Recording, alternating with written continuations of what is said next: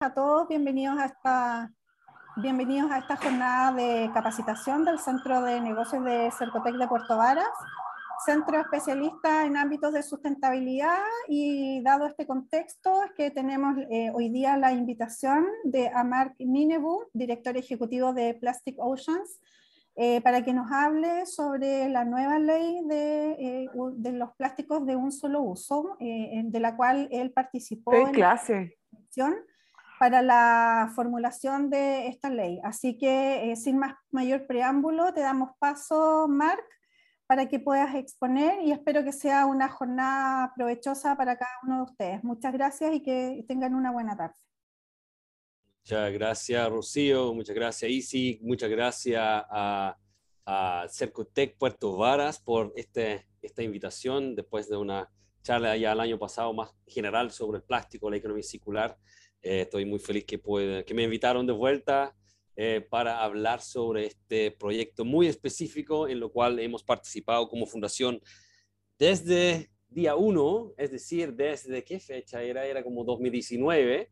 Em, y, y, me gustaría, aparte de lo que voy a hablar obviamente sobre los contenidos de la ley, también explicarle un poco más de dónde viene, por qué es necesario, según nuestra visión, eh, regular ese tipo de, de productos y también obviamente enfocarnos mucho en soluciones y responder todas sus dudas, consultas eh, sobre, sobre lo que esto eh, eh, significa para usted, su negocio.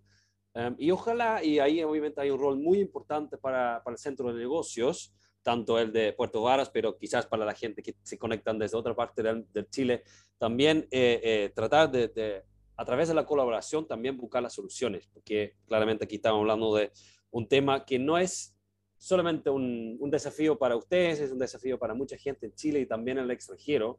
Em, entonces, la idea es buscar soluciones juntos para eh, poder eh, cumplir, por un lado, con la ley, pero quizás mucho más importante, eh, conservar el medio ambiente, que para todos nosotros obviamente es muy importante, porque como seres humanos somos parte del, del medio ambiente.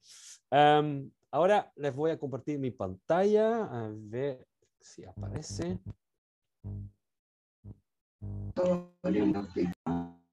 Ahí viene. Ahí está, ¿cierto? Parece que sí. se ve perfecto. Obviamente, antes de empezar, eh, muchas gracias por su, su, su, interés en este tema también. Eh, para nosotros eh, es súper importante, como dice ya en la pantalla, para nosotros la acción local es tal, tan importante como el cambio global porque al final uno depende mucho del otro. No podemos generar cambios globales si no hay acción local, pero por otro lado, si nosotros trabajamos en, en estos temas internacionales, obviamente es mucho, muy importante si podemos llegar justamente con casos locales eh, y contar sobre las realidades que existen justamente en las regiones, en terreno, donde la gente realmente está trabajando eh, para generar este cambio. Eh, en este caso, en el caso de la ley 21.368, Em, eh, para nosotros, aunque estuvimos parte obviamente de, todo ese proyecto para generar esta ley, em, para nosotros el trabajo no terminó cuando se aprobó la ley el año pasado. Para nosotros es solamente una etapa cumplido uh, para nosotros y la segunda etapa es justamente el trabajo en terreno con la gente, con las empresas para ver en la forma mejor posible de cómo cumplir y cómo junto generar esa transición eh, hacia un Chile sin plásticos de un solo uso o desechos plásticos que contaminan el medio ambiente.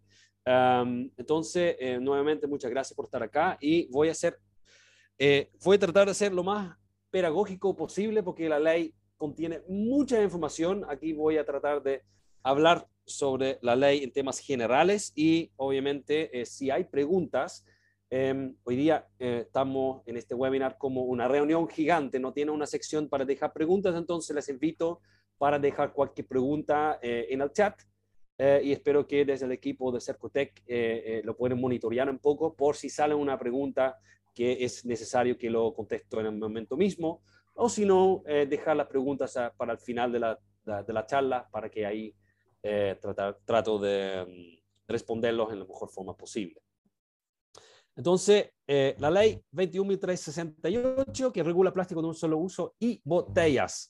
De eso vamos a hablar hoy día. Eh, claramente, eso solamente un tipo de plástico que se está utilizando. Hay muchos otros tipos de plástico que se utilizan para temas que no son eh, tanto de un solo uso, por ejemplo, bienes domésticos, muebles, deportes, construcción, donde se usa mucho plástico, automóviles, electrónicos, agricultura y tuve que agregar también el plástico que se utiliza hoy en día en textiles, que son las fibras sintéticas, que casi un 17% de todo el plástico que se produce anualmente van a justamente fibras sintéticas textiles o equivalente a casi 60 millones de toneladas en el año 2018. Entonces, hay muchos tipos de plásticos. Hay plásticos que de verdad no podemos vivir sin, por ejemplo, los plásticos en, el mundo médico, eh, y otros plásticos que, que sí vamos a tener que tratar de regular disminuir, cambiar, eh, no solamente cambiar por otro material, eh, que también es desechable, pero necesitamos también buscar otras formas de hacer negocios y entregar nuestros productos. Entonces, hay muchos tipos de plástico, pero para esta ley nos vamos a enfocar en un grupo específico. Eh, pero antes de eso, em, les muestro un poco aquí en la pantalla. Ya existen varias regulaciones en Chile, existen iniciativas, existen leyes, por ejemplo, ustedes ya conocen obviamente la ley 21.100 de las bolsas plásticas. Hay una ley REP, obviamente, eh, que también regula em, envases eh, y embalajes de papel, cartón, plástico, aluminio. Em, y ojalá futuras incorporaciones de esa misma ley como textiles, medicamentos y artículos de pesca. Hay una hoja de ruta, Chile Circular 2040, que no es una ley, pero sí es una estrategia país que, que no solamente una, una hoja de ruta medioambiental, pero una hoja de ruta sobre el desarrollo de Chile hacia el año 2040, en que ojalá Chile se convierta en un país mucho más circular en todos los distintos sectores económicos y de productivos que hay en, el país. También existe una estrategia nacional de basura marina y microplásticos. Nuevamente, no es una ley, pero es una estrategia en que eh, a través de un grupo de trabajo eh, llamado por justamente el Ministerio de Medio Ambiente, se están buscando soluciones eh, para la basura marina y también los microplásticos. Hay un APL de ecoetiquetado que quizás algunos de ustedes ya conocen, que en este momento es una invitación voluntaria para que empresas se suman y que ponen en sus productos una etiqueta especial Em, que indica justamente la reciclabilidad, reciclabilidad de ese producto.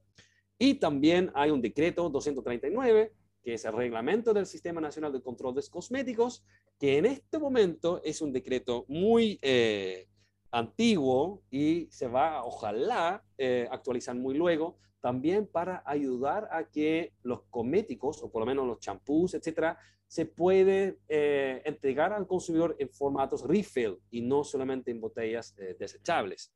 Entonces, esas son cosas que ya existen en Chile. Em, también a nivel internacional hay el, el, decreto 685, convenio de Basilea, que regula justamente desde 2021 eh, el, el, la exportación de plásticos o a su, al revés, la importación de basura plástica que está generando muchos problemas al resto del mundo. Entonces también está regulado. Pero como vean en la pantalla, queda un espacio para una regulación que vamos a ver hoy día a través de la ley 21.368. Ya, entonces, ¿qué plástico estamos acá hablando? Son plásticos, son plásticos pequeños que eh, no pueden ser parte de la ley de economía circular a través del reciclaje. Eh, y en su mayoría también terminan los rellenos sanitarios y el medio ambiente. Son plásticos de bajo valor económico, son plásticos que tienen altos costos de recolección y clasificación, porque hay muchos formatos distintos, eh, y también son plásticos que justamente están contaminados con restos de comida. Entonces ya se empiezan a entender un poco a dónde va toda esa ley, porque no son todos los plásticos chicos, pero sí son los plásticos que justamente están en contacto con comida preparada, como vean en las fotos. Son los típicos contenedores de pluma vid, las bombillas, cubiertos, tenedores, eh, eh, eh, palillos, etcétera, etcétera. Esos son los plásticos que no están regulados en ninguna ley en este momento, en ninguna regulación, y que están generando mucha basura y también problemas justamente en el medio ambiente. Em, nosotros junto con Oceana, em, en 2021, lanzamos un reporte, publicamos un reporte en que calculamos más o menos el impacto que iba a tener esta ley eh, en eh, ese tipo de plásticos y estimamos que estamos con esta ley regulando más o menos 23 mil toneladas en Chile anualmente. Es una cifra del año 2018 em, y es como más para tener una idea, el equivalente más o menos de 2,7 veces el torrentel o para hablar más de, con ejemplos del mundo natural, son más o menos 116 ballenas azules. Entonces, mucho plástico que en este momento no está eh, entrando en la economía circular y ojalá a través de esta ley se va a regular. Em, lo que es muy importante eh, darse cuenta eh, que esta cifra justamente de plásticos de, de, un solo uso, este reporte que publicamos eh, está en base de cifras de 2018.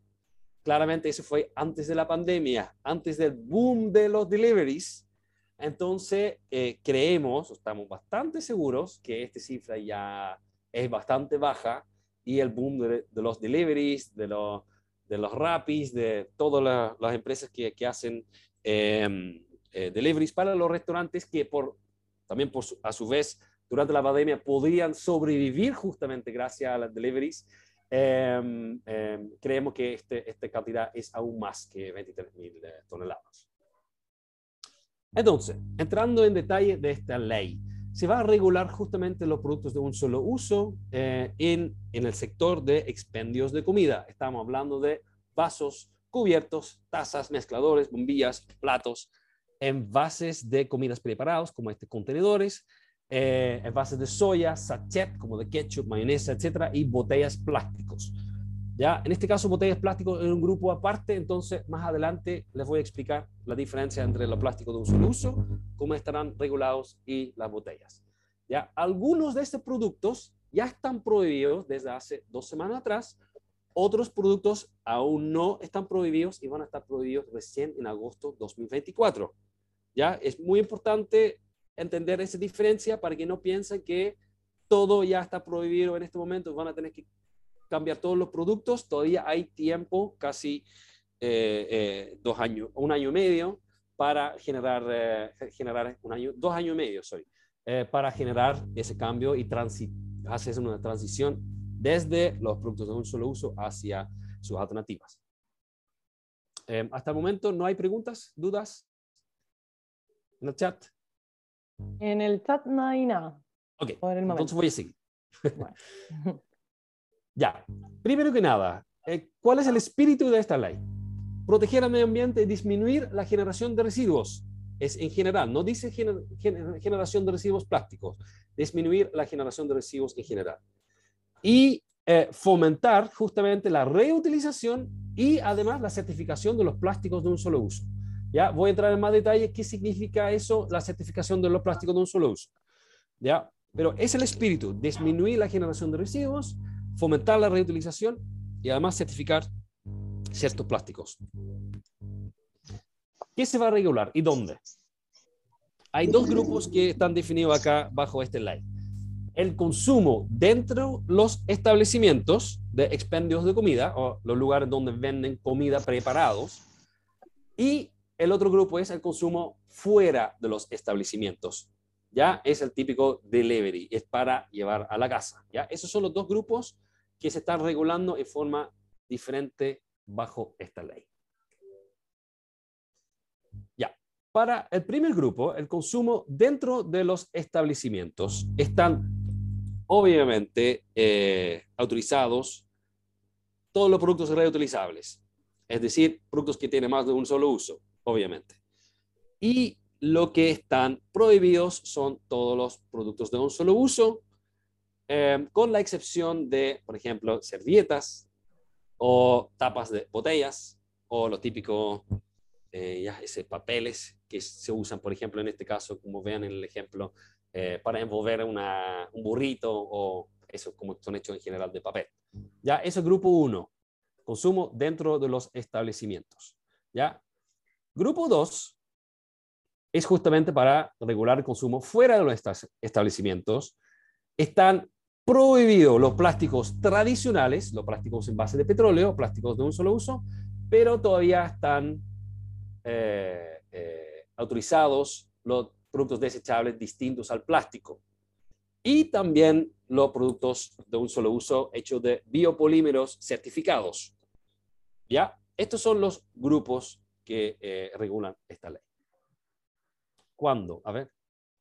quedó pegado. Ya, ahí se saltó uno.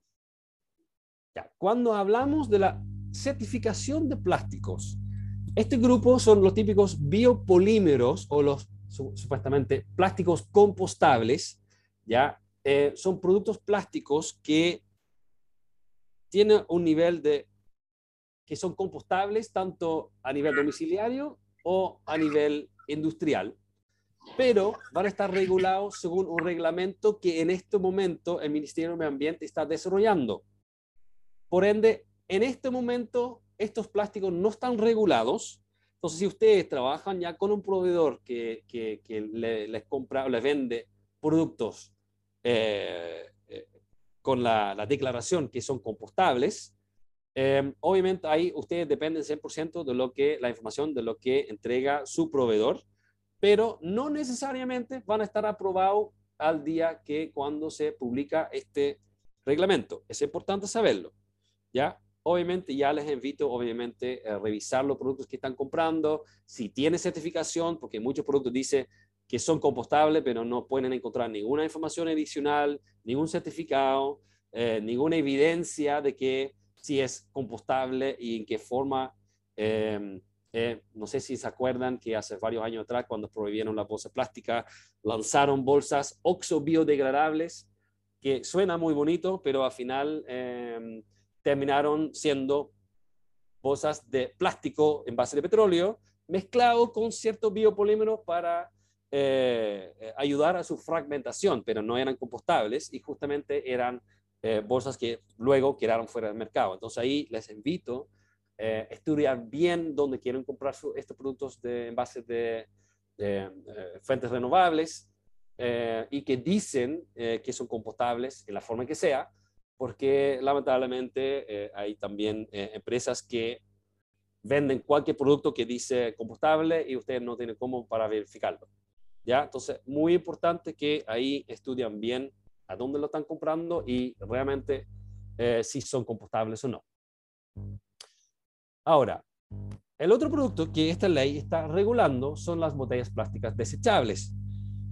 Ya, em, cuando empezamos con este proyecto, cuando publicamos el primer reporte sobre em, una comparación de distintos tipos de legislación a nivel mundial, nosotros pusimos, ok, em, sería ideal prohibir la botella desechable.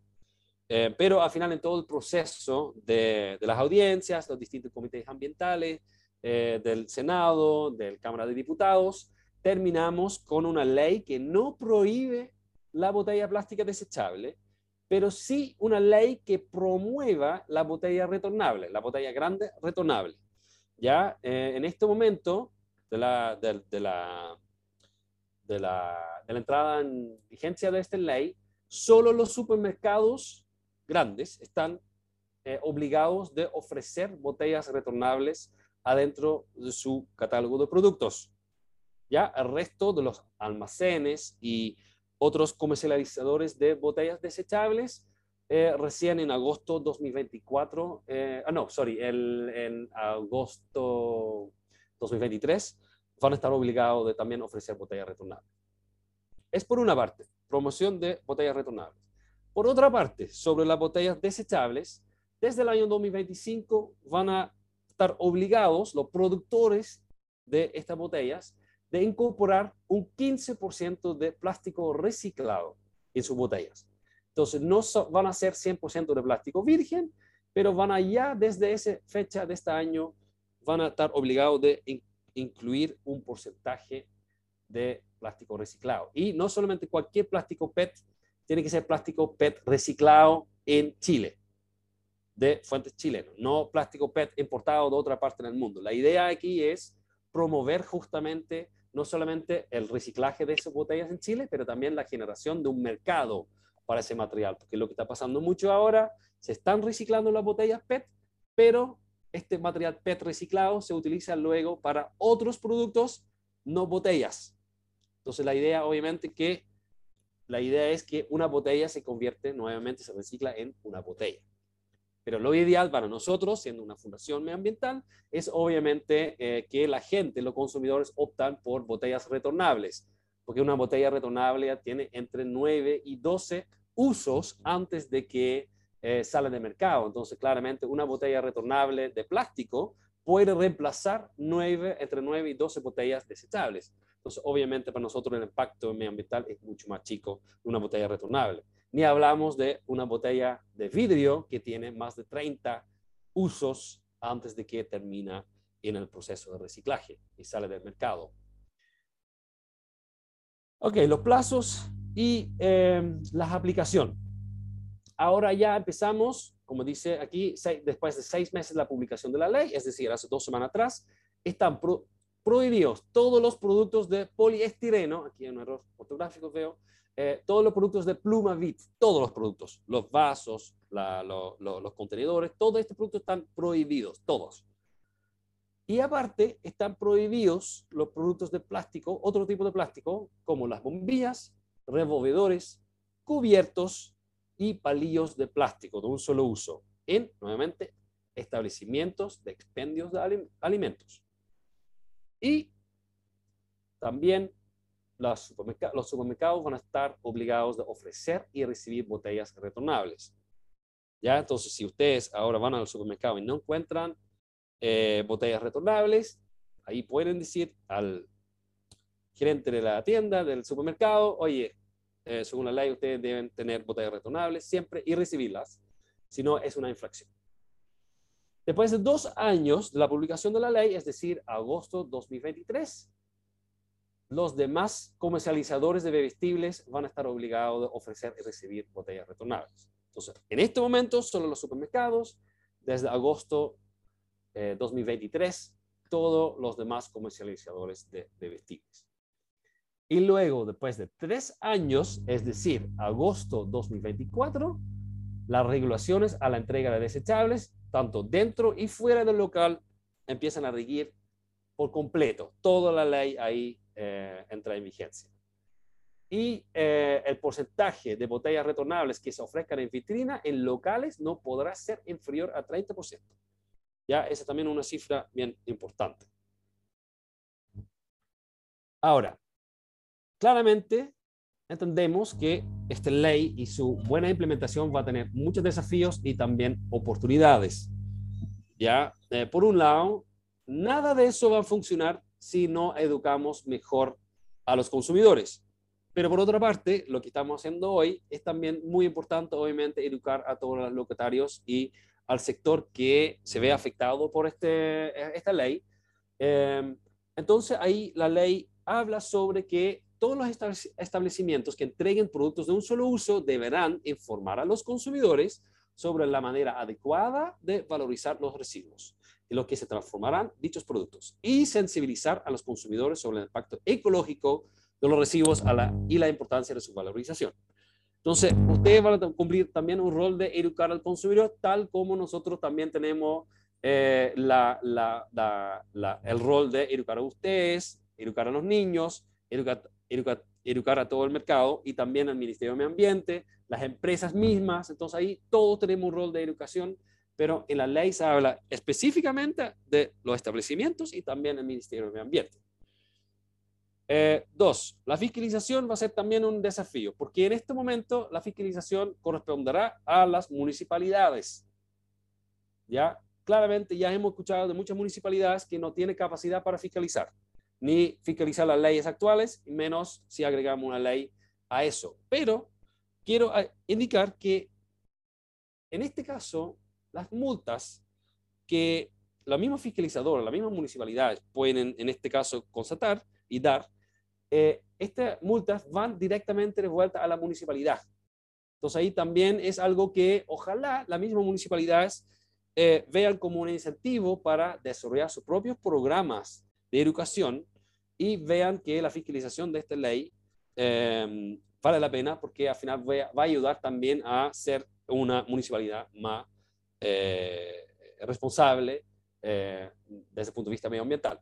Pero además, los mismos consumidores, o en este caso cualquier persona, también podrá denunciar el incumplimiento de las obligaciones establecidas en esta ley ante la misma municipalidad. Entonces, es también, nuevamente, muy importante que para evitar también que todo, todo el mundo, los consumidores, empiecen a denunciar sin entender nada de esa ley, que ustedes justamente muestran a ellos que ustedes están trabajando para cumplir con esta ley y en este mismo proceso educan a ellos para que ellos no eh, entienden mal eh, la idea de esta ley. ¿Ya? Entonces, ahí también muy importante. En eso también, obviamente, nosotros estamos muy, eh, muy interesados en ayudar a ustedes también para ver cómo mejor educar a los mismos consumidores y mostrar en sus locales qué se puede entregar, qué tipo de información y cómo a los consumidores. Ya, otro eh, desafío, ya lo, ya lo, mencioné antes, la certificación de los plásticos de, en base de, que no son en base de, de, petróleo, son biopolímeros, y su compostabilidad es un trabajo que está haciendo en este momento el Ministerio de Medio Ambiente, que no le va a impactar en este momento hasta que se publica ese reglamento el próximo año. ¿ya? Pero sí es importante para ustedes preguntar a sus proveedores, en el caso de que ya están utilizando este tipo de productos, si tiene certificación, eh, qué tipo de certificación es, porque pueden decir que es ya es compostable, pero es compostable en, no sé, compostable industrial en Japón. Eh, claramente eso no sirve para Chile. Es importante que las condiciones deben ser condiciones que conocemos en Chile. Y también, por otro lado, la oportunidad es justamente para innovación, para nuevos emprendimientos que ya están surgiendo cada vez más, tanto en emprendimientos de materialidad para ese tipo de productos, buscando alternativas, pero también emprendimientos que buscan innovación en sistemas de reutilización. Em, muy interesante, ya conocemos varios ejemplos en el resto del mundo, en Chile también se está estudiando eso, que podría ser una alternativa eh, bien interesante, el tema de la reutilización, y que el consumidor eh, recibe un contenedor, pero lo pueden devolver al mismo local. Y lo último, el desafío más grande creo es la implementación, que requiere mucha educación, obviamente, requiere mucha colaboración, porque entendemos que un locatario solo no puede resolver este problema de contaminación por plástico o ese desafío que representa esa ley solo. La idea es trabajar juntos a través de, por ejemplo, un Cercotec, a través de otros tipos de mesas de, mesa de trabajo, a través de gremios, asociaciones, eh, a través de eh, hablar con nosotros, para ver cuáles casos también existen en otra parte de Chile eh, y ahí buscar justamente las soluciones para poder cumplir con esta ley. Y para justamente eso, a ver si va a aparecer en la pantalla, hoy día ustedes van a ser eh, el segundo grupo que va a saber de eso. Lanzamos con Plastic Oceans Chile una página web que se llama Ley PUSU, PUSU significando plásticos de un solo uso, leypusu.cl, donde van a encontrar mucha información. Voy a mostrarlo ahora en la pantalla muy rápido, que esta página contiene preguntas frecuentes, también tiene una infografía, tiene todo el texto de la ley, el informe que lanzamos, el reporte de 2019, una campaña que hicimos el año pasado, información sobre contaminación por plástico y también una parte donde pueden solicitar consultorías, dejar preguntas eh, y dudas. Eh, entonces, es también lo sentimos como parte de nuestra mm, responsabilidad eh, como fundación, que esta información eh, está abierto para todo público y ojalá también luego, estamos trabajando en eso, ahí también pueden quizás descargar un PDF o, gráficas justamente para tenerlo en su local, que ya automáticamente educa a los consumidores para que ustedes no, no, se preocupan de diseñar carteles y buscar toda la ley y ver qué voy a educar al consumidor. Vamos a tratar de facilitar ese trabajo eh, eh, dejando disponible, descargable allá también, ojalá luego, eh, algunos PDF que le pueden utilizar. No es una certificación de su local, como ese local cumple con la ley, pero sí un tipo de educación gráfico para sus consumidores. Y para cerrar, a ver si salta. Ya, para cerrar, obviamente invitarle a, a, seguirnos en nuestras redes sociales. Si tienen dudas y, no pueden lograr eh, entrar por sitio web y llenar el formulario, también pueden enviarnos un correo electrónico a chile.plasticosis.org. Y em, después de eso, me gustaría dejar el chat abierto para preguntas o si les parece easy, la persona también puede prender su micrófono y su cámara y hacer la pregunta en forma directa. Mark, acá con Rocío, mira, yo te voy a ir leyendo las preguntas en el chat. Hay una pregunta que hace Francisca Vallejo que dice, ¿los productos de un solo uso eh, reutilizables también pueden ser de plástico? O sea, ¿los productos reutilizables pueden ser plásticos también? Absolutamente. Muy buena pregunta. Eh, eh, como ya, ya indiqué, el, el, espíritu de la ley es promover la reutilización y la reutilización en muchos casos con productos de plástico es la alternativa más, eh, no solamente más económico, pero también eh, desde el punto de vista de impacto ambiental, dependiendo obviamente cuántos usos tiene ese producto eh, plástico de, reutilizable, pero en general tiene muchos usos, es una muy buena alternativa que genera muy poco impacto ambiental. Ok. Viviana Pinto pregunta si son reutilizables y se utilizan más de una vez por parte del local, no serían considerados de un solo uso, pero pueden ser material plástico si es que lo utilizan más de una vez. Era la respuesta. No era una ah. pregunta, era una respuesta. Eh, aquí, ojo, igual quiero, quiero mencionar algo que es muy importante, utilizando ese momento de, la confusión. Eh, obviamente, un producto plástico a veces se puede utilizar más veces. El problema es que si el producto no fue diseñado para ser reutilizado, ese puede implicar graves consecuencias desde el punto de vista tóxica. Entonces, a veces hay productos plásticos que dice que sí se puede utilizar, por ejemplo, en una microonda para calentar. Otros productos que no fueron diseñados para eso, em, no se puede calentar en, eh, en el microondas sin que genera un, un, problema justamente en el tema de eh, fugas tóxicas y que liberan otro tipo de químicos que obviamente puede afectar a su salud. Entonces, ahí también es súper importante que, a sus proveedores preguntan, oye, ¿está diseñado para reutilización o no? ¿Ya? Porque puede hacer toda la diferencia entre un producto y el otro. Súper. Eh, Carolina Ramírez dice, consulta, la ley dice que los locales con expendio de alimentos pueden entregar productos desechables plásticos certificados. En ese caso, ¿pueden ser envases para comida PET que tenga el sello correspondiente? No entiendo bien la pregunta porque, va, obviamente existen biopolímeros PET. Eh, em, hay pocas, pero existen. Entonces, en este caso, mientras no hay ese reglamento, obviamente sí se puede seguir utilizando. Ya. Mientras no es un cubierto o un palillo, una bombilla, porque eso sí está prohibido eh, eh, desde, desde ya. Ya. Katina dice, hola, nosotros producimos aceitunas envasadas en bolsas plásticas de 90 gramos, puede ser. Eh, ¿Hasta cuándo lo podemos, podemos ocupar estas bolsas? No, este no, esos productos no están regulados por esta ley. Ya, porque seguramente este va, va a estar regulado ya por la ley REP de envases y embalajes. Ya, súper. Se recomiendo que eh, estudien la ley REP para ver, ok, en qué forma esta ley eh, regula ese producto. Ya. Marc, eh, Felipe Dutil tiene la mano levantada. Felipe, si quieres, abre tu micrófono.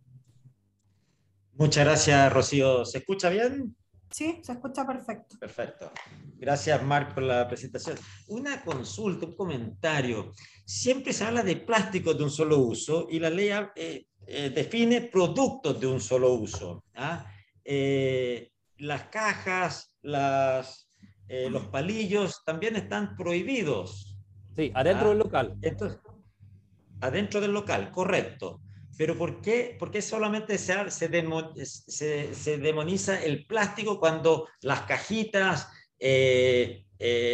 vasos de vidrio, por ejemplo, desechables, eso también van a estar prohibidos dentro del local?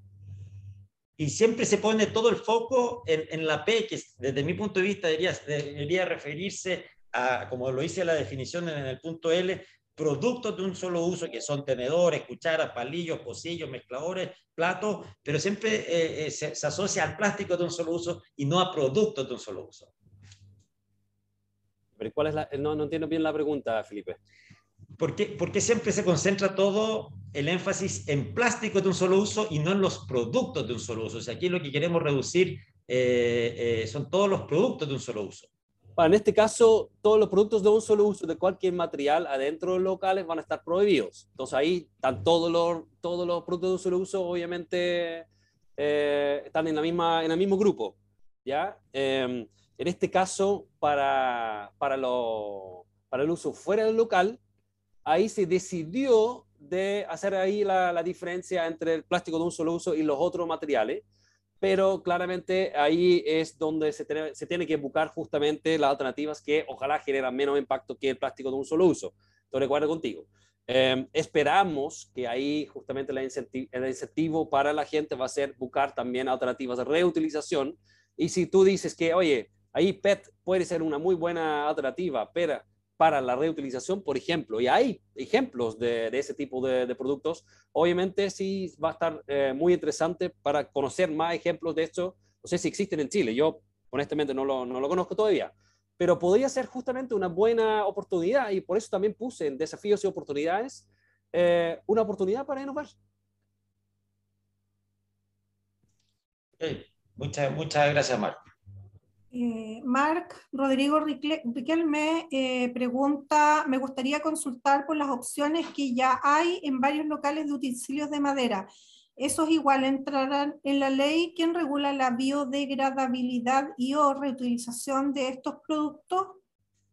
son varias preguntas en uno. Eh, el tema de la biodegradabilidad es el tema del plástico certificado, que se dice son biopolímeros Em, esto, ese reglamento específico lo está haciendo el Ministerio de Medio Ambiente. ¿Ya? Entonces, es por un lado, reglamento sobre eh, la compostabilidad y la certificación. Em, a ver, ¿cuál es la otra parte? Déjeme leer su pregunta. Eh, hola, me gustaría consultar por las opciones que hay en varios locales de... ¿Qué hay? No, los utensilios de madera están aprobados, se pueden utilizar eh, para, para para el uso en, en, en, en, lo, en los expendios de comida. Entonces no exactamente em, entiendo cuál es la pregunta ahí que ya están, están aprobados. Ya. Eh, Francisca Vallejo pregunta, ¿los plásticos flexibles no entran en esta ley? No, porque los plásticos flexibles en general se asocian eh, con los envases y embalajes para, por ejemplo, comida, eh, y la comida que se vende, obviamente, no preparada, pero la comida que se vende en el supermercado. Ya. Pero em, entran, y sí entran obviamente la ley REP. Ya. Yana Jorquera dice, buenas tardes, existen las bombillas compostables como papel o de Matter B, que es un polímero vegetal. ¿Se pueden utilizar dentro del local? Sí, Obviamente, cuando sale el reglamento, ahí es súper importante que nuevamente revisa la certificación de estos productos para asegurar que cumple luego con el reglamento que el Ministerio de Medio Ambiente va a publicar. Eh, Mark, yo te quería hacer una consulta, que, eh, una duda que, que me apareció. Tú hablaste en alguna parte de la charla que eh, los locales como supermercados tienen que tener un porcentaje de botellas retornables, pero eso aplica que era como un 30% de todo el stock tenía que ser de botellas retornables o algo así entendí. Eh, pero eso aplica para negocios pequeños como almacenes de barrio, mini market, por ejemplo, que también tienen la obligación de tener botellas retornables. Ellos no tienen la obligación todavía. ¿Ya? Ya van a tener la obligación desde el próximo año, desde agosto. Ya. Entonces, por ahora sabemos que muchos locales y almacenes de barrio ya están utilizando eh, y tienen en su stock botellas retornables. Entonces, claramente esperamos que ellos van a seguir eh, vendiendo la misma cantidad o más, pero va a entrar recién en vigencia para ellos desde agosto 2023. Ya. Oye, y en el caso de los restaurantes, donde a veces uno va a comer y, pides una bebida, pero te llevan una bebida en botella desechable, no retornable. Ahí aplica que, para el consumo dentro del local no pueden, por ejemplo, tener bebidas desechables, ¿cierto? Sí, exactamente. Ya. Eh, Francisca Vallejo pregunta, ¿cuándo será obligatorio que todos los plásticos tengan el código SPI que estén identificados el PET, eh, PET1, HDPE2, PVC3, LDPE4, PP5, PS6 y número 7. Ah, me imagino que aquí Francisca eh, está, se está haciendo referencia a los bioplásticos. No sé si puede aclarar su pregunta, porque es justamente donde la ley sí está regulando esa parte. Francisca, ¿estás por ahí?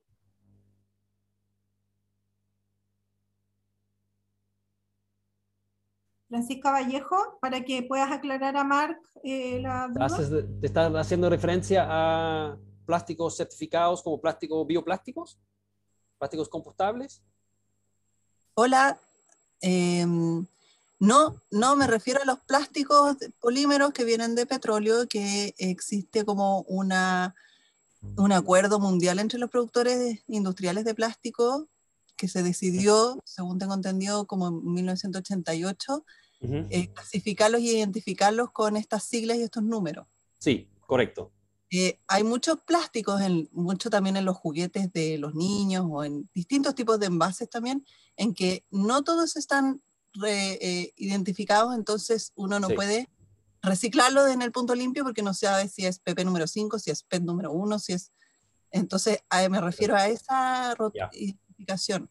Sí, lamentablemente ese acuerdo que mencionas, que, justamente establece ese estándar de triángulo uno, con el número 1, 2, 3, 4, 5, 6, 7, es algo voluntario, lamentablemente. Y lamentablemente esta ley tampoco eh, tiene eso incluido como obligación de que cada producto plástico sea de, eh, de petróleo, base de petróleo o otro tipo de fuente renovable, eh, debe tener ese, ese número, lamentablemente. Pero eh, y por eso la ley sí habla de que los plásticos certificados se tienen que, tienen que ser fácilmente identificables para que no se mezclan justamente con los otros plásticos en base de petróleo. Porque, por ejemplo, hay vasos hechos de plástico PET y también hay plástico PET en base de fuentes renovables, que es un bioplástico.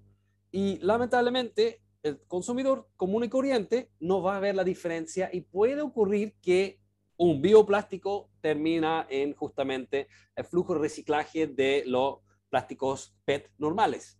Entonces ahí claramente eh, se, tiene, se tiene que buscar en los próximos próximo año y medio, junto con el Ministerio de Ambiente, la mejor forma de identificar ese tipo de plástico para evitar que un tipo de plástico va a estar contaminando justamente el reciclaje de otro tipo de plástico, que va a ser un desafío. Y por otra parte, em, hay obviamente el APL de etiquetado, que está justamente resolviendo un poco el problema que, que tú indicas, eh, de que eh, es voluntario la indicación de qué tipo de plástico es. Entonces esperamos que mientras más empresas se unen a ese APL de ecoetiquetado, más productos van a tener una buena identificación y no solamente eso, también una buena indicación de qué hacer con el producto eh, después de su uso. Entonces, esperamos, aunque no se está obligando a nadie a, ponerlo, que por lo menos el tema de los bioplásticos, eh, los plásticos compostables y por otro lado el ecoetiquetado va a resolver gran parte de eso.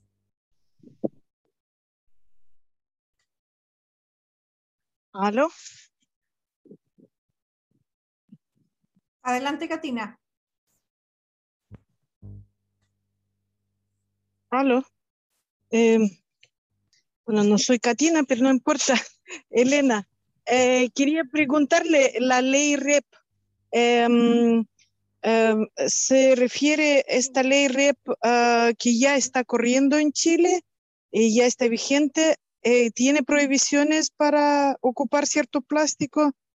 Si se mm. puede ampliar un poco sobre eso. Mira, la ley REP se refiere a la ley de responsabilidad extendida del productor. ¿Ya? Esa ley no prohíbe eh, ciertos envases o plásticos, pero sí está obligando a las grandes empresas de lograr ciertas metas de recuperación de sus propios envases. Entonces, si una gran multinacional pone, no sé, 100 toneladas de envases plásticos en el mercado, ellos van a estar obligados desde el primer año en que corre ese, ley a recuperar un X porcentaje, un 8%, por ejemplo. ¿Ya? Pero no están prohibidos ciertos envases. Muchas gracias. Mark, yo te hago otra consulta. En el mundo de los emprendedores hay muchos que trabajan con gente y que por protocolos COVID, por ejemplo, para poder darles colaciones, ya no pueden eh, entregarle los alimentos como de manera comunitaria, sino que tienen que venir en envases individuales o en porciones individuales. Y muchas veces se ocupan plásticos para poner los cubiertos metálicos, para, resguardar el tema del COVID, eh, o la comida viene caliente en eh, envases de plumavit. La ley también aplica en estos casos la, gente que tiene casinos de alimentación o, o que trabajan en terreno y les entregan de esa manera eh, la alimentación a los trabajadores, por ejemplo, en el sector agrícola, para ellos también aplica esta ley así. Eh, en el caso de los trabajadores y casinos, los casinos sí están regulados bajo esa ley. El tema de eh, empresas agrícolas y que entregan la colación a sus trabajadores, eso voy a tener que averiguar. De verdad no, no, no voy a dar o inventar una respuesta que de verdad no tengo pero lo, vamos, lo tengo anotado y con mi equipo vamos a ver eh, y vamos a hablar con el Ministerio de Medio Ambiente cómo la ley interpreta ese rubro específico que me está mencionando. Claro, porque eh, por, por, este tema de pandemia se está usando mucho el entregar colaciones, ya sea en las mismas empresas cuando tienen eventos de capacitación y se hace un coffee break, Hoy en día ya no permiten entregar la alimentación a libre disposición, sino que tienen que venir en porciones individuales y se está usando mucho el tema de, lo, de la comida en envases de plumavit o los cubiertos en plásticos o los, mismos, o los mismos platos envueltos en plásticos para evitar la contaminación cruzada. Entonces, eso sería como un tema importante de poder aclarar porque sobre todo acá en la zona sur, que hay muchas empresas frutícolas, por ejemplo, que tienen casinos o que, o que en faenas en el campo, las faenas forestales, también pasa lo mismo, que trabajan grupos de 10, 20, 30 personas y tienen que proporcionarle así la alimentación. Perfecto. Lo vamos a, claramente también es una exigencia, me imagino, de, por parte del Ministerio de Salud, entonces ahí también vamos a tener que ver cómo esto es ley y, obviamente las leyes que, que tiene el Ministerio de Salud y las exigencias que ello tiene, eh, eh, si hay algún conflicto ahí o que, que ya se está eh, resuelto entre los dos ministerios. Pero lo tengo anotado y espero, adentro de un tiempo corto, tener una respuesta. Muchas gracias. gracias. Eh, parece que no hay más preguntas en el chat. No sé si alguien más tiene alguna otra duda, consulta o algún comentario que tú quieras hacer, Mark. obviamente, nuevamente, eh, eh, repetir un poco la invitación de que todos visitan la página web que hemos lanzado hoy para entender más sobre esta ley, leerlo en más detalle, hacernos preguntas, también ir obviamente a las preguntas frecuentes para ver si ya estamos contestando la pregunta. Eh, y claramente para nosotros es esencial recibir sus dudas y preguntas para seguir trabajando en eso, buscando las soluciones, porque a nosotros nos interesa que esta ley se implementa bien y obviamente eh, que evitamos que, que, el, medio ambiente sigue siendo afectado eh, por el uso de tantos desechables en el mercado. Eh, pero eso seguramente tiene que ser un trabajo colaborativo. Entendemos que presenta ciertos desafíos. Hoy día en la mañana también di una charla a locatarios de un, de mall y ahí salió también educación, educación, educación. Necesitamos más educación. Eh, y claramente ustedes son la primera línea, en este caso también que los consumidores entienden que hay una ley, que ustedes lo están obviamente cumpliendo y que necesitan que ellos también piensan dos veces cuando, por ejemplo, piden algo, de verdad es necesario que lo mandan con cubiertos cuando al final lo mandan a su casa donde tienen cubiertos en su casa.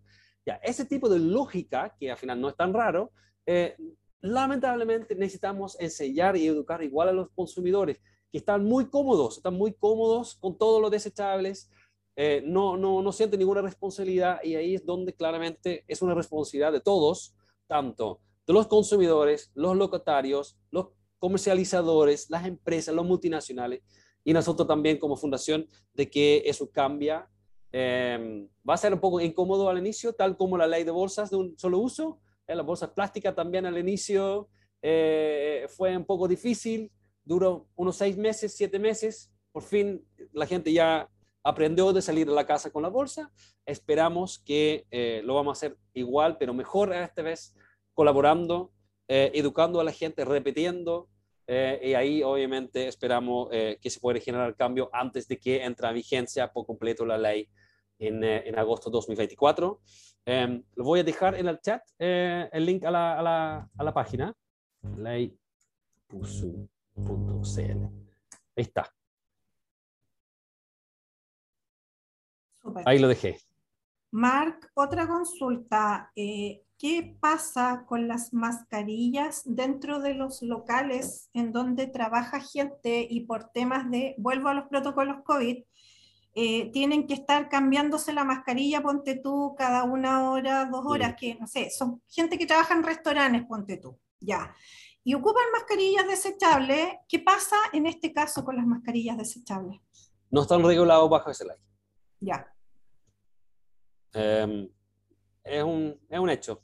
El tema de las mascarillas eh, son de plástico, porque son mascarillas desechables, son hechos de plástico, que ojalá eh, eh, se puede cambiar en algún momento. Em, hay empresa, ya hay una empresa en Chile que está diseñado, lanzado el mercado una mascarilla que se puede usar, creo que 10 veces, y están normados en el 95.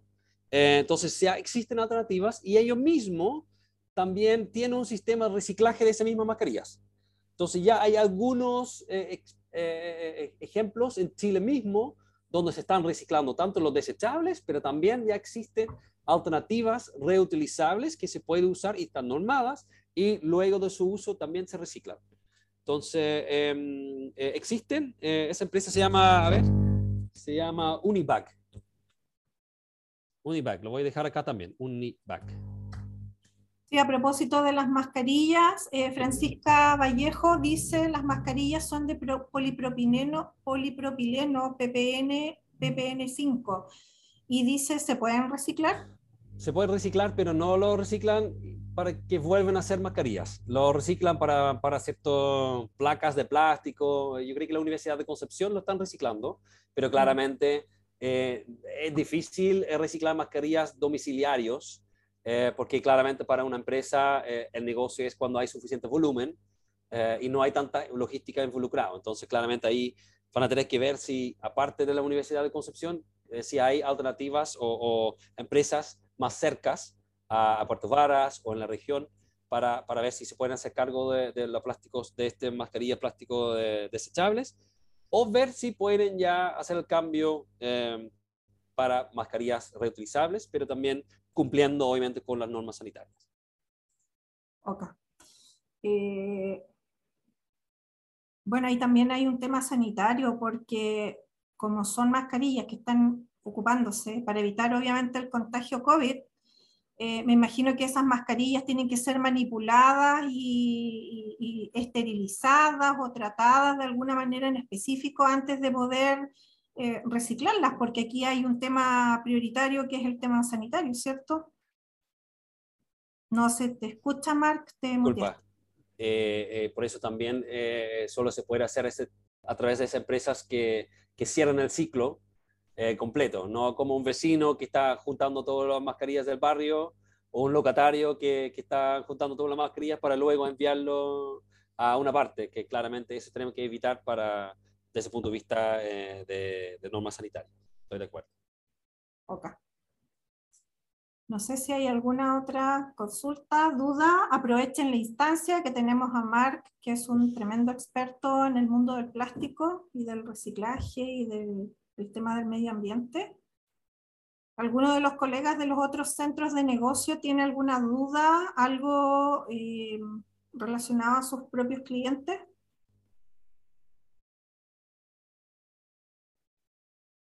Parece que no. Mira, recomiendo. Ah, aquí hay alguien. Ahí hay alguien. Eh, yo hice la pregunta por el tema de los utensilios de, en este caso, de madera. Eh, a lo que voy yo con la pregunta es que sé que estamos hablando de plástico en general, ¿ya? Pero yo creo que un poco la incertidumbre que tengo es en relación a todas las alternativas de productos que van a salir a futuro por ejemplo, estos utensilios de, madera, de quién va a regular también el, uso de estos, no sé, utensilios, recipientes, porque, o sea, no sé, yo vivo en Puerto Varas, es muy bacán ver el lago, el volcán, etcétera, etcétera, etcétera. Y igual me pregunto, como quizá de ahora en adelante no vea tanto plástico, pero sí vea estos utensilios de, de madera en, en, el lago, en, en, la, en, la, arenilla, por ejemplo. Entonces, mi, mi pregunta iba, iba, más como por ese, por ese ámbito. Si, sí, esta, yo... si esta ley eventualmente se va a extender mm. hacia otro tipo de productos que, eh, complementando un poco lo que dijo Felipe, creo que se llamaba, sí. eh, que también se demoniza mucho al plástico, pero ¿dónde quedan todos los otros, eh, ¿cómo se llama? componentes que se sí. utilizan también para otros productos y que también terminan dañando el medio ambiente? Sí, exactamente. Aquí yo creo que es muy importante usar el ejemplo de justamente las la bolsas, la ley de bolsas. Lo que pasó cuando prohibieron las bolsas plásticas, eh, lo primero, la primera reacción del mercado fue lanzar las bolsas oxo-biodegradables, que al final de la, generan más, más problemas con el medio ambiente, y luego ahora se entrega mucho en bolsas de papel, que también obviamente eh, la industria del papel tiene su propio impacto, huella de carbono, huella hídrica, etc. Entonces la idea no es eh, solamente enfocarnos en reemplazar un, eh, un producto de un solo uso, un producto desechable por otro. Claramente esta ley eh, se enfocó en este caso, sí, en el impacto negativo del plástico cuando termina el medio ambiente, pero espero que uh, después de haber sido implementado la ley por completo, que también ahí eh, el mercado va, va, a ver que si, si seguimos utilizando cualquier materia prima como desechable en un planeta que tiene recursos finitos, no vamos a resolver mucho y vamos a cambiar un tipo de basura y un tipo de contaminación por otra. Eh, y por eso también eh, eh, mencioné al inicio de la, de la charla, el espíritu de la ley es fomentar la reutilización. Sé que todavía no existen muchas formas de reutilizar, pero el camino es eso. No es reemplazar un desechable por otro. Esperamos que eso justamente el llamado es innovar, buscar, colaborar para podemos hacer el salto desde lo desechable, no cambiando el material, pero ir directamente a lo reutilizable. Es lo ideal. Mark, eh, yo tengo una consulta o, o reflexión. Eh, hoy día existe la ley REP, se está trabajando, se, se, creó esta ley de los plásticos de un solo uso, pero todo significa obligaciones, multas, educaciones, oportunidades, pero por ejemplo, para aquellas empresas que se dedican a procesar el plástico eh, y a transformarlo en un nuevo producto. No sé si existe, no se ha pensado alguna vez en, en, crear leyes que incentiven o que apoyen a este tipo de empresas, porque eh, hay muchos emprendedores. De hecho, nosotros tenemos unos clientes que es la empresa Good Good, que tú los conoces sí, a ellos. Obvio que ellos eh, tienen una tremenda iniciativa que es procesar el plástico eh, y transformarlo en madera plástica, pero ellos eh, han estado como bien solos en esto, las inversiones para crear una planta para procesar plástico son altísimas. Ellos han durante mucho tiempo y a pulso, con mucho esfuerzo, han tenido que ir eh, haciendo todas las inversiones de manera ellos solos eh, y como que todas las empresas quieren entregarles el plástico para que ellos lo procesen, pero además quieren que les paguen por el plástico. Entonces, eh, es como bien complicado y hay varios emprendedores que están como con la misma idea, entonces no sé si eso en las reuniones en las que tú has participado de políticas públicas se ha conversado o si dentro del mundo público eh, también se puede plantear la obligatoriedad de ocupar mobiliario, por ejemplo, mesas, sillas o que sean fabricadas con estos plásticos. No lo sé, son ideas que, que tengo o qué cosas que se puedan plantear o si es que se han conversado alguna vez. Mira, eh, estoy de acuerdo. Eh, es algo que, que, en general en Chile le falta mucho el tema de incentivar justamente hacer la cosa bien y no castigar los que hacen la cosa mal. Eh, es lo mismo con el tema de electromovilidad. ¿eh? Un auto eléctrico en Chile es muy caro y no tiene ningún incentivo, ningún bono ni subsidio para justamente cambiar tu auto a combustibles fósiles por un auto eléctrico. Yo creo que es, otro ejemplo. O en este caso de Goodwood, sería fantástico que el Estado mismo, cuando licitan eh, mobiliario eh, público, que ahí eh, dan puntos extras a alternativas sustentables. Yo creo que es muy importante. Em, es por una parte. Por otra parte, volviendo al inicio de, de, de, la charla, cuando en, en slide 1 le dije, nuestro trabajo como fundación es incentivar a la acción local para generar cambios globales, ahora les tengo alguna noticia bien importante que acaban de aprobar literalmente hace como cuatro horas atrás en la última asamblea de la ONU Ambiente eh, eh, que van a empezar negociaciones sobre un tratado global sobre el plástico.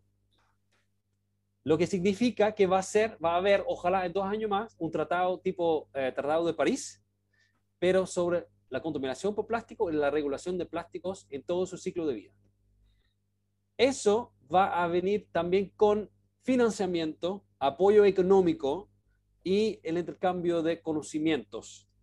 Esa es una muy gran noticia que tal vez para mañana no va a cambiar nada lo que pasa en Chile, pero por otro lado, todo el buen trabajo que ya hemos hecho en Chile, o la regulación, o el avance, o el interés de no solamente el gobierno chileno, los ministerios, pero también los mismos locatarios, el mercado, el, sector privado que han mostrado interés a hacer esos cambios, hacerlo bien, a lo largo va a generar ese cambio global porque hoy día se aprobó eso.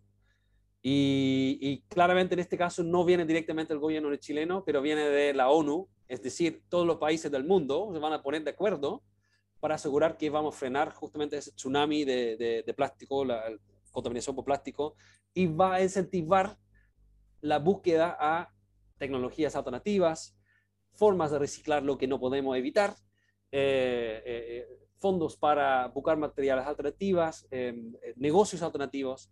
Entonces, en este momento no, en Chile no lo estoy viendo, pero yo creo con la aprobación de hoy en la ONU va a ser otro impulso para que Chile el gobierno, en este caso el nuevo gobierno, se va a sentir motivado para incentivar el, la transición y acelerar la transición que requiere justamente las empresas y emprendimientos que están ya ofreciendo alternativas en línea con, eh, en este caso, la hoja de ruta eh, para un Chile circular.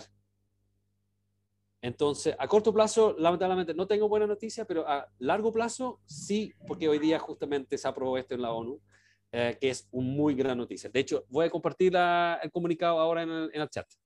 Porque lo ah, buenísimo. Sí, muy buena noticia. Ahí está. Súper. Sí. En todo caso, eh, si bien en Chile no existen políticas que estén destinadas a esto, yo me he topado con más de un Corfo que tiene como requisito eh, que digamos que haga alguna implementación que mejore el impacto ambiental o que cumpla con algún hito de economía circular. Por ende, eh, no es que las empresas estén solas, no están mirando nomás. Eh, te aseguro que no están así, porque cuando Corfo financia un proyecto que esté relacionado con eso, ya los que vienen detrás no los pescan. Me he encontrado con eso. Eh, Mark, una última pregunta. Eh, ¿Tú sabes de fondos internacionales a los que una empresa como Goodwood pudiese postular para apoyar investigación, algo, algún dato de interés que nos puedas dar? Porque nos hemos encontrado con varios emprendedores. Tú sabes que acá en Chile hay un problema, un problema grave con el tema de los vertederos que están desbordando. Chiloé está desbordando en basura y hay emprendedores que tienen el interés de, de implementar una planta de proceso, pero como vuelvo a mencionarlo, eh, la, las inversiones son altísimas en equipamiento, eh, los mismos fondos de Corfo, otros fondos no financian propiamente eso, sino que financian innovación, investigación, desarrollo de nuevos productos. Entonces, sería súper interesante tener los datos de que si de repente hay fondos internacionales, para seguir investigando, seguir desarrollando nuevos productos a partir del reciclaje del plástico, sería súper bueno tener esos datos. Estás muteado de nuevo. Ah, existen fondos internacionales que obviamente están siempre buscando volumen.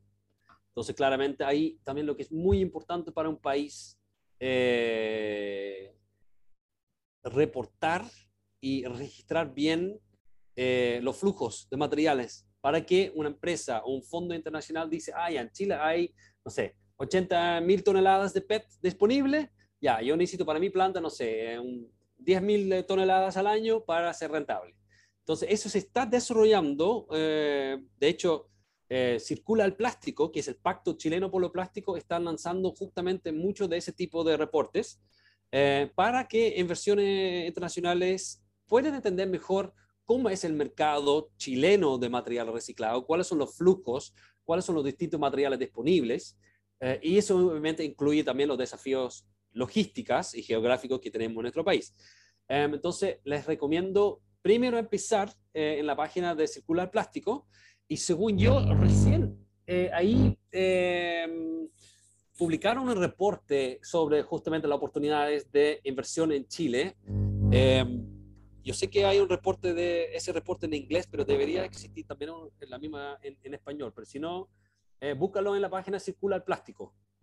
Ya, ellos están liderando un poco también hacia el resto del mundo como eh, Chile como un lugar eh, para fondos y donde se pueden invertir y ahí claramente les invito a, desarrollar y, buscar eso un poco más por ese lado y no solamente mirar a Corfo, eh, pero me parece súper interesante la pregunta, no limitarse con la opción en Chile, pero ver también lo que pasa afuera. Y Circula Plástico puede ser justamente ese puente. Ya, muchísimas gracias.